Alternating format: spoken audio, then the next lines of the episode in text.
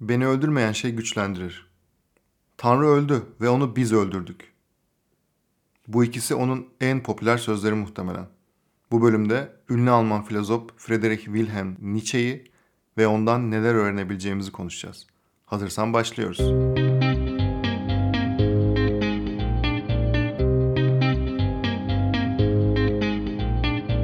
Merhaba, ben Hakan Şık. Fikrin ne kadar önemli ve aslında ne kadar da önemsiz olduğunu konuşacağımız podcast serisi Bedava Fikre hoş geldin.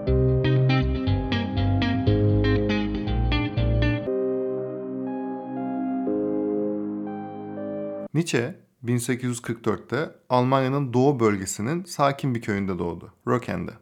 Babası bir rahipti. Dersleri de oldukça iyiydi. Antik Yunan konusundaki başarıları nedeniyle genç yaşında Basel Üniversitesi'nde profesör oldu.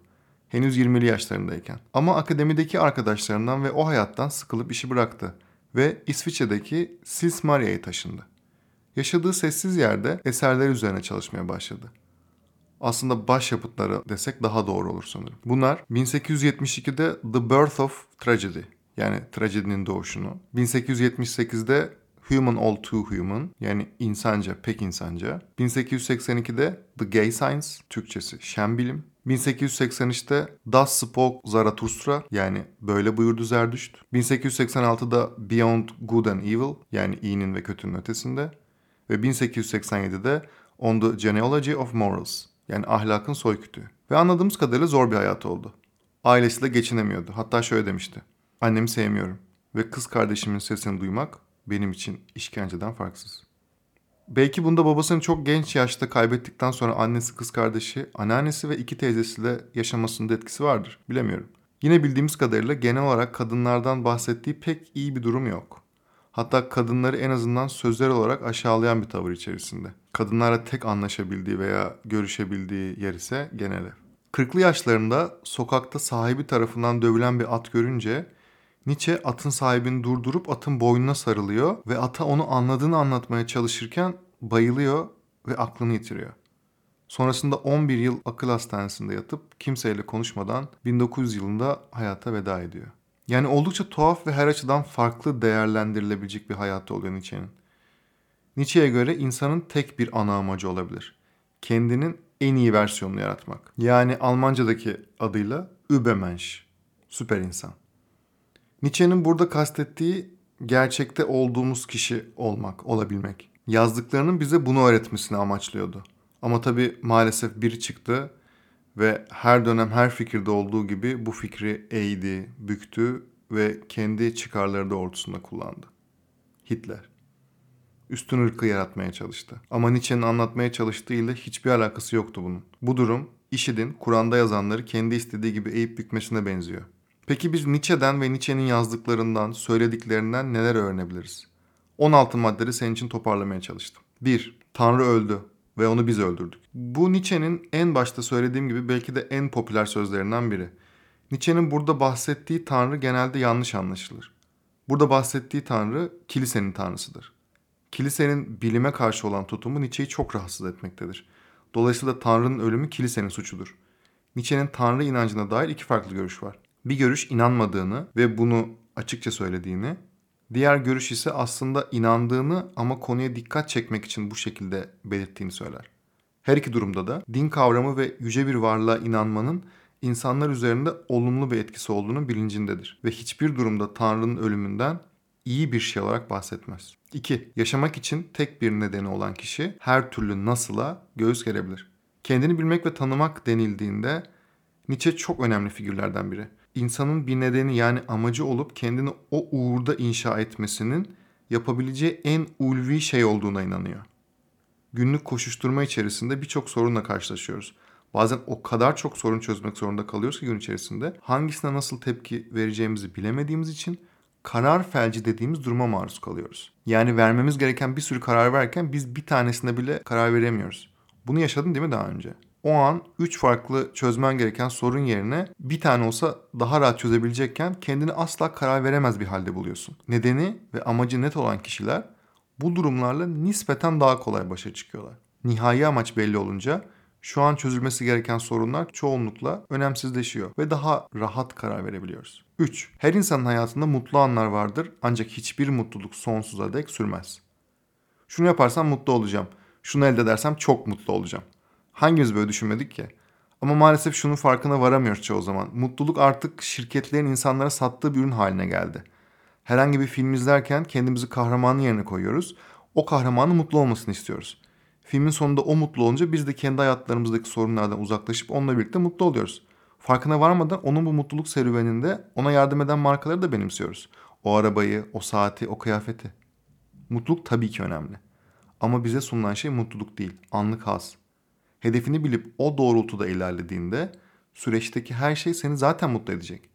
Mutluluk bir nihai amaç olamaz. Mutluluk süreçte yaşadıklarındır, yaşadıklarımızdır. Ve bazen çok yoğun hissedersin, bazen de hissetmezsin. Bu kadar basit. 4. Bizimle sırrını paylaşan, sırlarımızı duymaya hakkı olduğunu düşünür. Bu çıkarım yanlıştır. Birine bir şey vermek o kişiye hiçbir hak kazandırmaz. Bu durumu da yaşadın değil mi daha önce? Biri seninle bir sırrını paylaştığında sen de ona bir karşılık vermek adına bir sırrını paylaşmak istersin. Sonra konuşma bittiğinde bir bakarsın, karşı tarafın sana anlattıkları aslında önemsiz şeylerdir. Ama sen anlatmaman veya anlatmasan daha iyi olacak şeyleri anlatmışsındır bile. İşten geçmiştir. Bırak insanlar sana sırlarını anlatsın. Sen karşılık olarak değil, istersen anlat. 5. Birey toplum tarafından yutulmamak için her zaman direnmelidir. Bunu yaparsanız muhtemelen yalnız kalacaksınız. Bazen de korkacaksınız. Ancak insanın kendi olabilmesi her şeye değer. Özellikle bizim toplumumuzda daha doğrusu birlikteliğin daha önemli olduğu doğu toplumlarında birey olabilmek hiç kolay değildir. En sevdiğiniz aile bireyleriniz bile size bilerek veya bilmeyerek köstek olabilirler. Aman yapma el alem ne der? Ya parasız kalırsan? Olsun sen yine sesini çıkartma salla başı al maaşı. Bak etrafındaki herkes evlendi. Bak herkes çocuk sahibi oldu. Bak herkes bu liste uzar gider. Bu noktada neyi ne zaman istediğini bilmek ve tüm bu baskılara karşı koymak kendin olabilmenin diyetidir. Çünkü Nietzsche'ye göre insanın kendi olabilmesi her şeye değerdir. 6. Gençliği yozlaştırmanın en kesin yolu onlara kendilerininkine benzer düşünceleri olan insanları farklı düşünen insanlardan daha çok takdir etmeleri gerektiğini öğretmektir. Burada biraz güncel bir örnekten bahsedeceğim. Biliyorsun sosyal mecraların ana amacı seni o mecrada daha fazla zaman geçirmeye teşvik etmek. Bunu çok farklı yollar kullanarak yapıyorlar. Bunlardan biri senin en çok iletişime ve etkileşime geçtiğin hesap ve kişileri sana daha fazla göstermesi. Bu şekilde sen tüm o içerikleri tüketene kadar içeride kalıyorsun. Zaten içeriklerin hepsini tüketemediğin için de sürekli tekrar gelmek istiyorsun. Ama bu Nietzsche'nin de söylediği gibi seni, beni, bizi yozlaştırıyor. Kendimiz gibi düşünen ve sadece yakınımızdaki kişilerin paylaşımlarını görmek bizim gelişimimizi engelliyor. Yeni fikirler, yeni şarkılar veya yeni kitaplar görmezsek nasıl gelişeceğiz? Bunu başarmanın tek bir yolu var. Instagram gibi mecraların bizim önümüze düşürdüğü içerikleri mümkün olduğunca tüketmeden yeni şeyleri keşfetmeye açık ve istekli olmak. 7. Birileri acı çekiyorsa bunun bedelini başkaları öder. Her şikayet intikamı da içinde barındırır. Etrafında sürekli şikayet eden biri veya birileri varsa bir şeyleri başarmam ve ilerlemem maalesef çok zor. Hele de bu kişi sen sen maalesef çok daha zor. Genelde teşvik etmeye çalışırım her konuda. Ancak bu konu çok kritik. Herkesin hayatında dertleri var.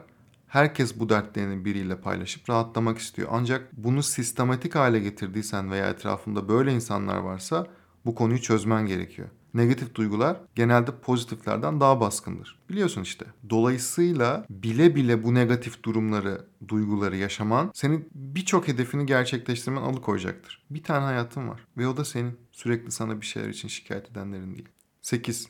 Canavarlara karşı savaş veren kimse canavara dönüşmemeye dikkat etmelidir. Özellikle bu yüzyıldaki iş hayatı resmen vahşi batıya dönmüş durumda. Satış ve kar baskısı nedeniyle basiretsiz ve korkak direktör ve genel müdür yardımcıları tüm yükü hiyerarşik olarak alt kademelerdeki çalışanlara yüklüyor. Bu kişilerin çoğu da iş hayatı dışında ne iyi insan diyebileceğin insanlar belki de. Ama fark etmez. Özellikle iş hayatında canavara dönüşmemek mümkün. Bunu yapmaya cesareti olan kaç kişi vardır bu tartışılır. 9. Uçuruma gözlerinizi dikip bakarsanız uçurumda size bakmaya başlar. Evren bize kendi düşüncelerimizi yansıtan bir ayna gibi. Bu yüzden kötümser insanlar olumsuz olaylar yaşamaya daha meyilliyken iyimser insanların bir şekilde şansları yaver gider. Ne kadar şanslı dersin ya hani bazı insanlara. Bu gerçekten şans mıdır? Bu uzun bir tartışma konusu.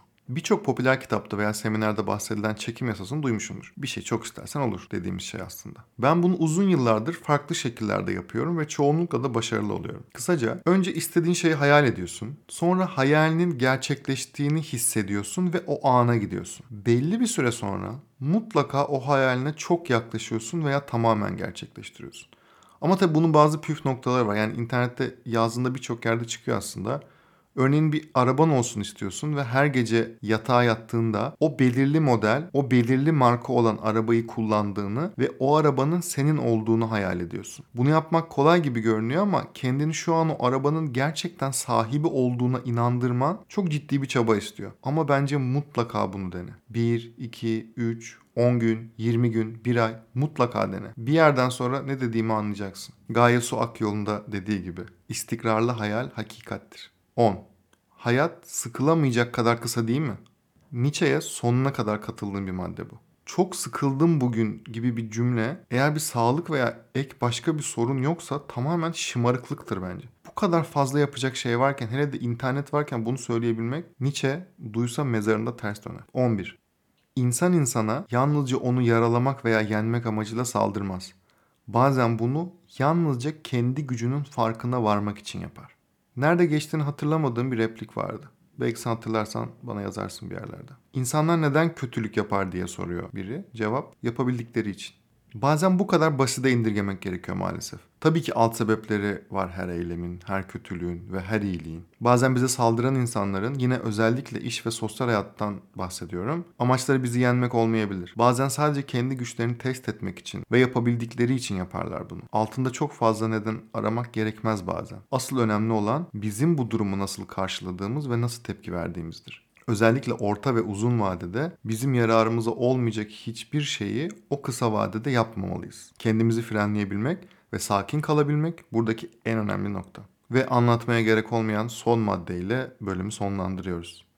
Beni öldürmeyen şey güçlendirir. Her bölüm olduğu gibi bu bölümü bir arkadaşın daha dinlemesini sağlarsan sevinirim. Ve artık bedava fikri Power'ın Power App uygulaması üzerinden de dinleyebilirsin. Power App'i App Store veya Google Play Store'dan indirmeyi unutma. Bir sonraki bölümde görüşmek üzere. Hoşçakal.